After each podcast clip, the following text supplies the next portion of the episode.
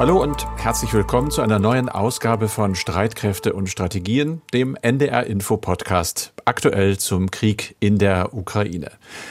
Der an diesem Donnerstag natürlich sehr im Zeichen des Besuches von Bundeskanzler Scholz, Frankreichs Präsident Macron, des italienischen Regierungschefs Draghi und des rumänischen Präsidenten Johannes steht. Sie sprechen mit dem ukrainischen Präsidenten Zelensky und dabei dürfte es nicht nur um Waffenlieferungen für die Ukraine gehen, und um deren Beitrittsaussichten zur Europäischen Union, sondern auch um einen diplomatischen Weg, diesen Krieg endlich zu beenden. Bisher ist Zelensky da ja vorsichtig gesagt zurückhaltend, ablehnend käme der Wahrheit näher. Er hat inzwischen sogar wieder die Rückeroberung der Krim als Ziel formuliert und er hatte vor dem Besuch von Scholz gefordert, der möge nun endlich mal klar Position beziehen. Gemeint war damit für die Ukraine und gegen Russland. Während Russland versucht, diesen Besuch mit erhöhtem Gasdruck, sage ich mal, zu stören und uns Deutsche, aber auch inzwischen die Franzosen, die Österreicher, die Italiener mit deutlich reduzierten Gaslieferungen einschüchtern möchte. Angeblich, weil die Pipeline Nord Stream 1 nicht vernünftig gewartet werden kann als Folge der Sanktionen.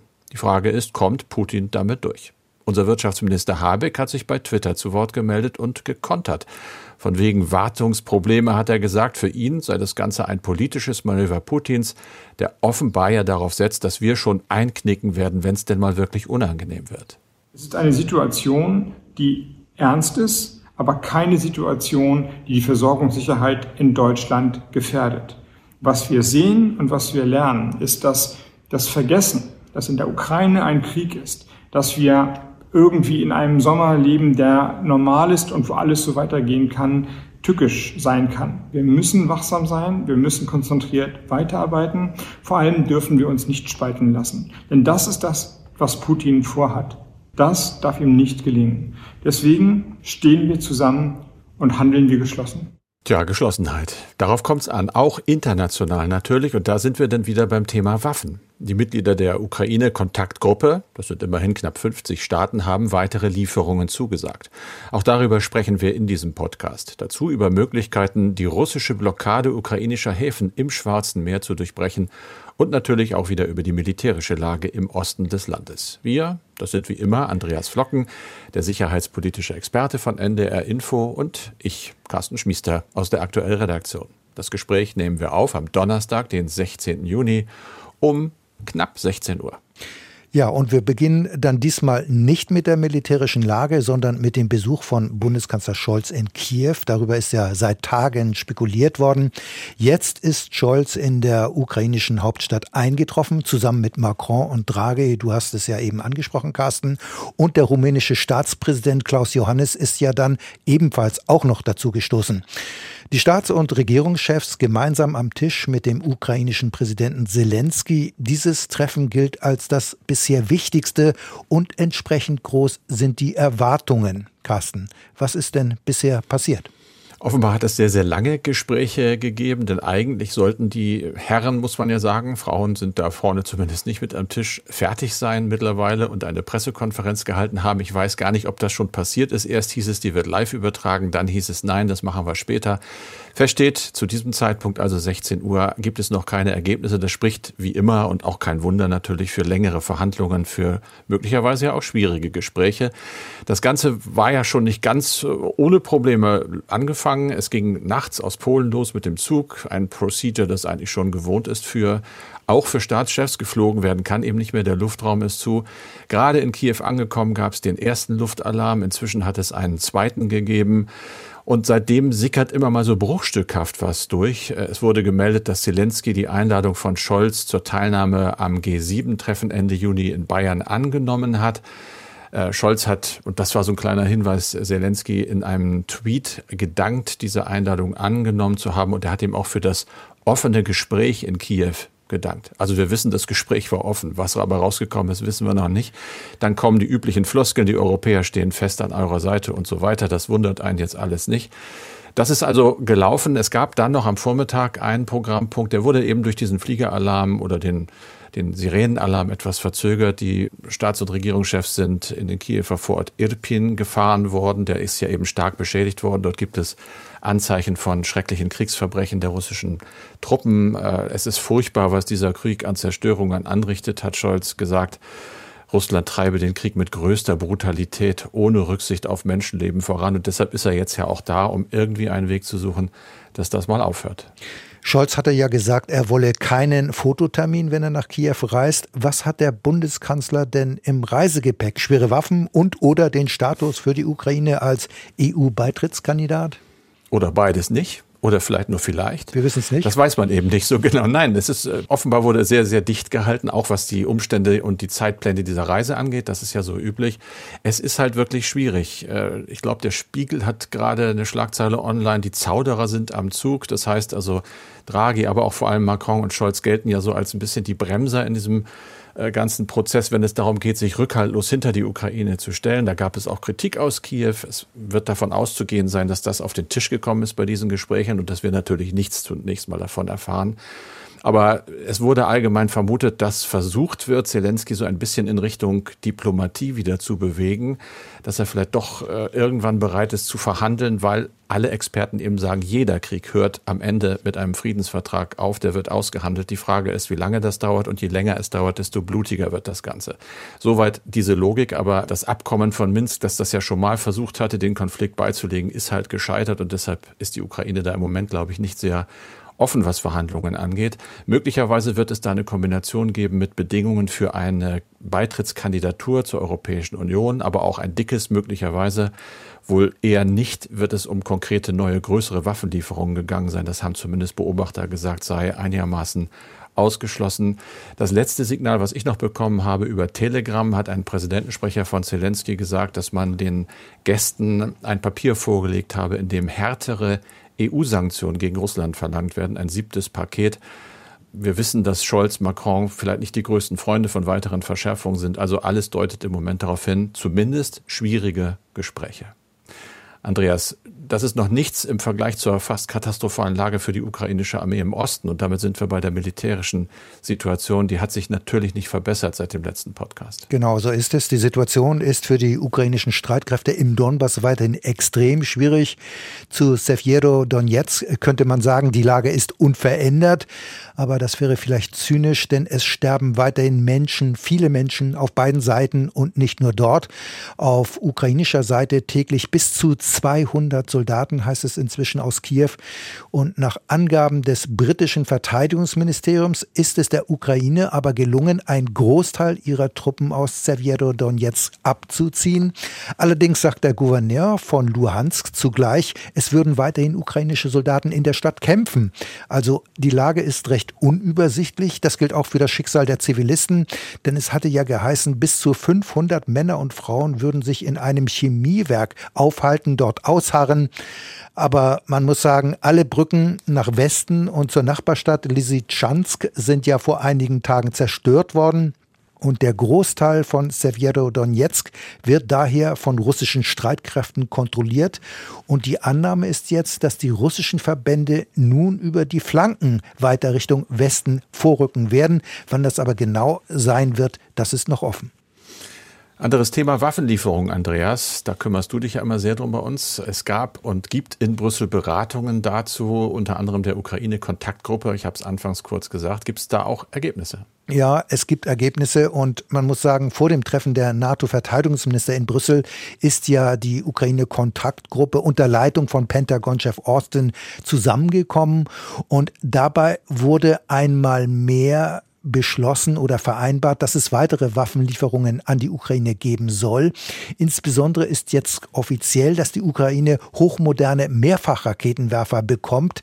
Das sind Distanzwaffen, die Kiew immer wieder gefordert hat, denn diese Systeme haben eine Reichweite von rund 80 Kilometern und die abgefeuerten Raketen können sehr präzise treffen. Die USA werden vier Systeme liefern, Großbritannien und Deutschland werden drei Mehrfachraketenwerfer liefern. Ursprünglich hatte es geheißen, die Bundeswehr würde vier Systeme liefern. Darauf angesprochen hat die Verteidigungsministerin gesagt, sie habe diese Zahl nie genannt. Sie erläuterte dann auch noch, dass von diesen drei Raketenwerfern einer Reserve sei. Also diese Waffensysteme, die kommen aus dem aktiven Bestand der Bundeswehr. Das hatte das Verteidigungsministerium bisher ja immer abgelehnt.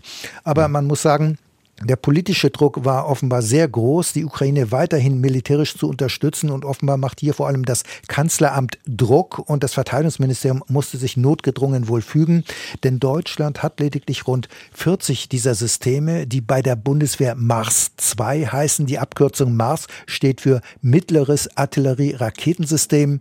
Aber auch wenn es jetzt für die Ukraine insgesamt nur in Anführungszeichen zehn Systeme sind, man muss sagen, zur Erinnerung, der Präsidentenberater Podoljak hatte ja 300 gefordert, aber trotzdem, wenn es jetzt nur 10 sind, richtig eingesetzt und professionell bedient, kann man aber auch mit dieser geringen Zahl die Feuerkraft ganz erheblich steigern. Voraussetzung ist natürlich, dass entsprechend viele Raketen mitgeliefert werden. Die Bundeswehr will mehrere hundert Raketen liefern. Aber ich denke, auch da wird man nicht umhin kommen, später noch einmal nachzulegen. Aber möglicherweise ist die Bundeswehr dann ja selbst blank. Also wir werden sehen, wie sich das weiterentwickelt. Das Waffensystem Mars hat eine sehr breite Wirkungsweise und viele Einsatzmöglichkeiten. Es können zum Beispiel auch Panzerabwehrminen verschossen werden und damit können bestimmte Gebiete für vorrückende gepanzerte Verbände gesperrt werden. Die ukrainischen Soldaten müssen jetzt an diesem Waffensystem noch ausgebildet werden. Das wird noch einige Wochen dauern. Die Verteidigungsministerin geht davon aus, dass die drei Mehrfachraketenwerfer dann im Juli, August in die Ukraine geliefert werden können können. Die USA sind da einmal mehr schneller. Nach Angaben des Pentagons ist die Ausbildung der ersten ukrainischen Soldaten so gut wie abgeschlossen und das erste Team soll schon kommende Woche mit seinem Mehrfachraketenwerfer einsatzbereit sein. Aber neben diesen Raketenwerfern hat sich die Kontaktgruppe doch auch darauf verständigt, andere Waffen zu liefern, oder? Ja, das stimmt. Äh, die Waffenhilfe geht weiter, auch äh, durch kleinere Staaten. So will die Slowakei weitere Mi-Hubschrauber sowjetischer Bau Art schicken. Es werden zusätzlich weitere Panzerabwehrwaffen geliefert. Vieles wird ganz bewusst auch nicht öffentlich genannt. US-Präsident Biden selbst hat nach einem Telefonat mit Zelensky ein weiteres Waffenpaket im Wert von einer Milliarde US-Dollar zugesagt. Es enthält unter anderem weitere Feldhaubitzen, über 30.155 Millimeter Artilleriegranaten, außerdem taktische Fahrzeuge sowie Präzisionsraketen. US-Generalstabschef Milley sagte, er sei mit seinem ukrainischen Kollegen Zalushny ständig in Kontakt. Manchmal kommuniziere man sogar mehrmals am Tag und von ihm bekomme er Listen, was benötigt werde. Das sagte der Generalstabschef auch mit Blick auf Berichte, dass der Präsidentenberater, den ich ja eben auch auch schon mal erwähnt hatte, unter anderem 1000 Drohnen und 1000 Haubitzen verlangt hat. Milli zitierte dann aus einer ihm vorliegenden Aufstellung seines ukrainischen Counterparts. Und so habe die Ukraine um 260 Artilleriegeschütze gebeten, 383 seien dann zugesagt worden. Oder Kiew habe nach 200 Kampfpanzern gefragt, dann aber 237 bekommen, sagte Milli und er bezog sich damit auf alle Lieferstaaten. Die Kampfpanzer kommen vor allem aus Polen. Übrigens, es sind natürlich keine 2000 Kampfpanzer, wie es im Podcast am Mittwoch zunächst versehentlich hm. geheißen hatte. Kommen wir mal zu den NATO-Verteidigungsministern. Die sitzen ja auch beisammen. Was steht bei denen auf der Agenda? Ja, die NATO-Verteidigungsminister haben vor allem darüber beraten, wie die Ostflanke verstärkt werden soll. Das Ziel ist ja, die militärische Abschreckung zu verbessern, um so einen möglichen russischen Angriff zu verhindern. Die Truppen in Mittelosteuropa sind mittlerweile verstärkt worden. Bereits vor dem russischen Angriff auf die Ukraine sind in den baltischen Staaten ja auch und auch in Polen multinationale Kampfgruppen stationiert worden. In Litauen wird dieser Verband von der Bundeswehr geführt. Die Gesamtstärke beträgt rund 1600 Soldaten. Knapp 1000 kommen davon aus Deutschland. Die Zahl dieser Kampfgruppen ist in den osteuropäischen NATO-Ländern inzwischen auf acht erhöht worden. Das heißt, es gibt solche Verbände jetzt auch unter anderem in Rumänien und in der Slowakei. Deutschland plant, die von der Bundeswehr in Litauen geführte Kampfgruppe aufzustocken. Bundeskanzler Scholz hatte kürzlich von einer Größenordnung von einer Brigade gesprochen. Das wären bis zu 5000 Soldaten. Die Soldaten sollen allerdings nicht alle vor Ort sein. Es ist angedacht, dass die Bundeswehr in Litauen selbst nur einen entsprechenden Stab einrichtet. Der Großteil der Bundeswehrsoldaten soll dann aber weiterhin in Deutschland stationiert bleiben, aber gegebenenfalls schnell verlegt werden können. Möglicherweise wird aber dann das Gerät auch schon in Litauen, wie man so sagt, vorstationiert. Das heißt, es wird dort vorhanden sein. Die Verteidigungsminister haben über diesen deutschen Ansatz beraten. Was da genau rauskommt, das ist noch offen. Die Frage ist auch, ob nun die anderen sieben NATO-Kampfgruppen auf Brigadestärke aufgestockt werden könnten. Daneben ging es bei dem Treffen in Brüssel aber auch um die Vorbereitung des NATO-Gipfels Ende des Monats in Madrid. Dort soll ja dann ein neues strategisches Konzept der NATO verabschiedet werden. Carsten, lass uns jetzt noch einmal zu einem anderen Aspekt kommen. Als die Ukraine vor zwei Monaten die Moskwa, also das russische Flaggschiff der Schwarzmeerflotte, versenkte, waren viele Beobachter über die Fähigkeit der Ukrainer überrascht. Schließlich setzten die ukrainischen Streitkräfte mit den beiden verwendeten Neptun-Flugkörpern auf eine Eigenentwicklung. Vor diesem Hintergrund kam die Frage auf, ob die Ukraine nun möglicherweise in der Lage sein könnte, die Schwarz Schwarzmeerflotte auf Distanz zu halten und die von der russischen Marine verhängte Seeblockade zu durchbrechen, Carsten. Genau, ja, denn in Odessa und in anderen Häfen sitzen ja, wir haben darüber gesprochen, viele Schiffe fest. Insbesondere kann deshalb die Getreideernte nicht exportiert werden. Und deshalb hat unser Kollege Christian Wolf mit Experten gesprochen, um unter anderem zu klären, was können Seezielflugkörper überhaupt erreichen und wie viele Neptun-Flugkörper hat das Land noch? Das sind so einige der Fragen, die Christian verschiedenen Wissenschaftlern und Marineoffizieren gestellt hat. Seezielflugkörper, das sind Antischiffsraketen, mit denen normalerweise Marineschiffe ausgerüstet sind, die aber wie im Fall der Neptun auch von Land aus abgefeuert werden können.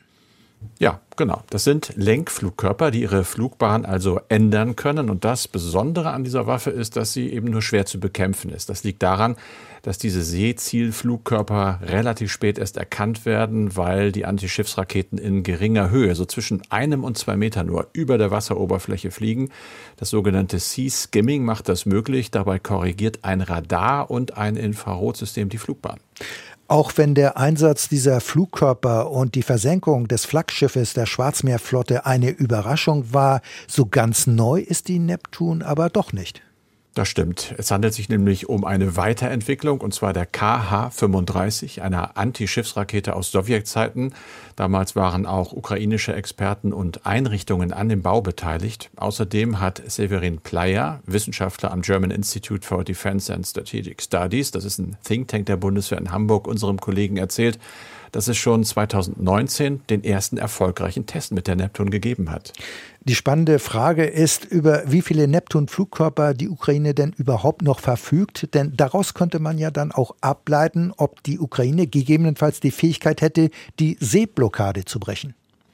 Ja, es ist wohl so, dass mit der Entwicklung schon vor mehr als zehn Jahren begonnen worden ist. Allerdings wurden damals auch viele Teile noch aus Russland geliefert. Mit der Krim-Annexion wurde das dann für die Ukraine schwieriger, das Ding weiterzuentwickeln. Aber Kiew hat eben das Beste aus der Situation gemacht. So sieht es jedenfalls der Marinekenner Johannes Peters. Der ist Abteilungsleiter Maritime Strategie und Sicherheit beim Institut für Sicherheitspolitik der Kieler Uni. Es hat sich dann ja gezeigt, dass die Ukrainer wirklich das meiste aus ihren ähm, begrenzten Fähigkeiten da gemacht haben, indem es ihnen eben gelungen ist, das Flaggschiff der Schwarzmeerflotte, die Moskwa, zu versenken mit ihrem eigenen Seezielflugkörper. Es ist allerdings momentan nicht davon auszugehen, dass die Ukraine noch über nennenswert Bestände an Neptuns, die sie auch vor dem Krieg noch nicht hatte, verfügt. Allerdings hat Großbritannien angekündigt, Seezielflugkörper vom Typ Harpoon zu liefern. Die ersten sollen im vergangenen Monat bereits eingetroffen sein. Dänemark will ebenfalls Antischiffsraketen dieses Typs an die Ukraine abgeben, inzwischen auch die USA. Und Schweden wollte doch auch Flugkörper liefern. Ganz genau. Schweden hat die Lieferung von RBS 17 Antischiffsraketen angekündigt. Allerdings ist da die Reichweite sehr begrenzt. Sie liegt bei nur acht Kilometern. Mit diesem Waffensystem kann also die Seeblockade nicht beendet werden. Das dient vor allem dazu, eine amphibische Landung etwa der russischen Marine von Seeseite aus zu verhindern. Das sagt Marineexperte Peters, zum Beispiel in Odessa. Jetzt werden also von mehreren Ländern Seezielflugkörper an die Ukraine geliefert, möglicherweise sogar von einigen Staaten mehr, die das aber nur nicht öffentlich gemacht haben. Die Frage ist aber doch, ist die Ukraine in der Lage, mit diesen Antischiffsraketen die Seeblockade ihrer Häfen zu brechen? Nee, eher nicht. Also mit Seezielflugkörpern alleine ist das nicht zu machen. Das haben zumindest alle Experten unserem Kollegen Christian Wolf erklärt. Was die ukrainischen Streitkräfte mit Seezielflugkörpern aber hinkriegen, ist, die russische Schwarzmeerflotte auf Distanz zu halten. Aber um eine Seeblockade zu durchbrechen und damit auch den Weg frei zu machen für die dringend benötigten Weizenexporte, dazu bräuchte die Ukraine eine effektive Marine. Da sind sich alle einig, aber die gibt's nicht. Hinzu kommt noch, dass die Häfen ja vermint worden sind, teilweise von den Ukrainern selbst, um eben Landeoperationen, amphibische Landeoperationen zu verhindern. Aber auch die russische Marine hat anscheinend Seeminen verlegt. Die Räumung, darüber hat Christian Wolf mit Experten vom GIDS gesprochen, die wird vermutlich aber Jahre dauern und Unsummen kosten. Aber einen Korridor wird man vermutlich schneller minenfrei machen können. Andernfalls würden die Seehäfen ja auch nach einem Ende des Krieges sehr lange nicht mehr genutzt werden können. So viel also zu Antischiffsraketen und zur Seeblockade. Das Interview, das Christian Wolf mit Johannes Peters geführt hat, steht auf der Internetseite von Streitkräfte und Strategien unter ndr.de-streitkräfte. Und Andreas, ich habe heute eine E-Mail, die passt genau zum Anfang dieses Podcasts. Urban Baltes aus dem Saarland schreibt, ich habe eine Frage zu den Besuchen diverser Staatschefs und Minister in Kiew bzw. der Ukraine. Ich habe da auch schon mal drüber nachgedacht. Wenn ein Regierungsvertreter eines NATO- oder EU-Staates bei einem russischen Angriff getötet würde, schreibt er, wäre das als Angriff auf das entsprechende Land zu bewerten? Wie wäre die Situation, wenn er also der Vertreter dieses Landes, in Gefangenschaft geriete? Oder könnte etwa die europäischen oder die amerikanischen Staatschefs mit ihrer Anwesenheit einen Schutzkordon für Kiew bilden? Also sich da sozusagen hinsetzen, damit nicht angegriffen wird. Diese Idee hatte ich bei den im März kursierenden Meldungen über einen geplanten Papstbesuch in der Ukraine. Was sagst du dazu?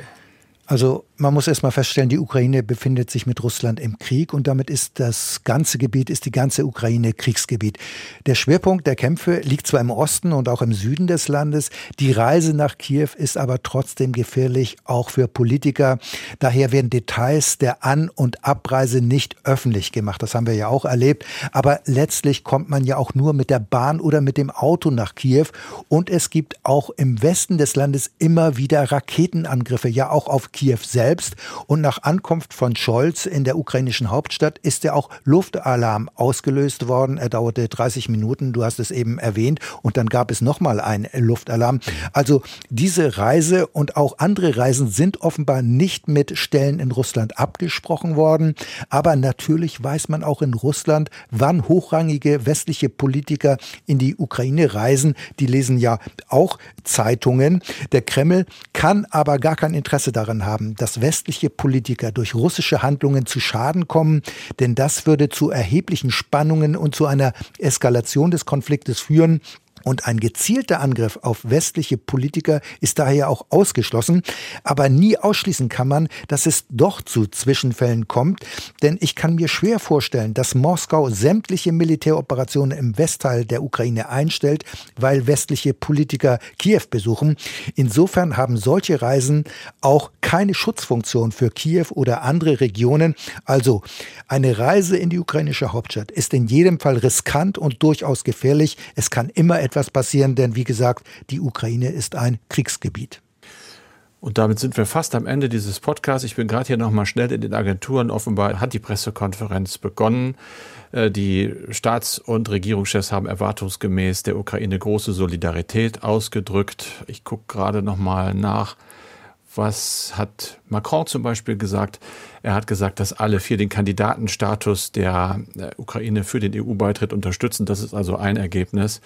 Und ansonsten, ja, eben doch ein Solidaritätsbesuch. Das ist, glaube ich, die große Bottomline, wie man auf Neudeutsch sagt. Also das ist die Überschrift sicherlich aus Sicht der Leute, die da in Kiew waren. Das war's für diesen Podcast, wie immer, mit Andreas Flocken und mit Carsten Schmiester. Unser Podcast-Tipp heute für die ARD Audiothek die Idee. Es geht um eine Folge des Krieges, die wir auch in Deutschland spüren, nämlich an der Tankstelle, beim Bäcker oder im Supermarkt. Es geht um die Inflation. Hallo, ich bin Norbert Grundei. In der neuen Folge meines Podcasts Die Idee spreche ich mit einem Mann, der Professor für Sozialmedizin ist und gleichzeitig mit einem Arztmobil Wohnungslose betreut.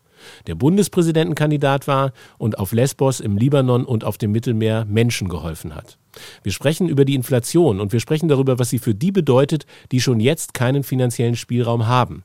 Die neue Folge von Die Idee gibt's in der ARD Audiothek.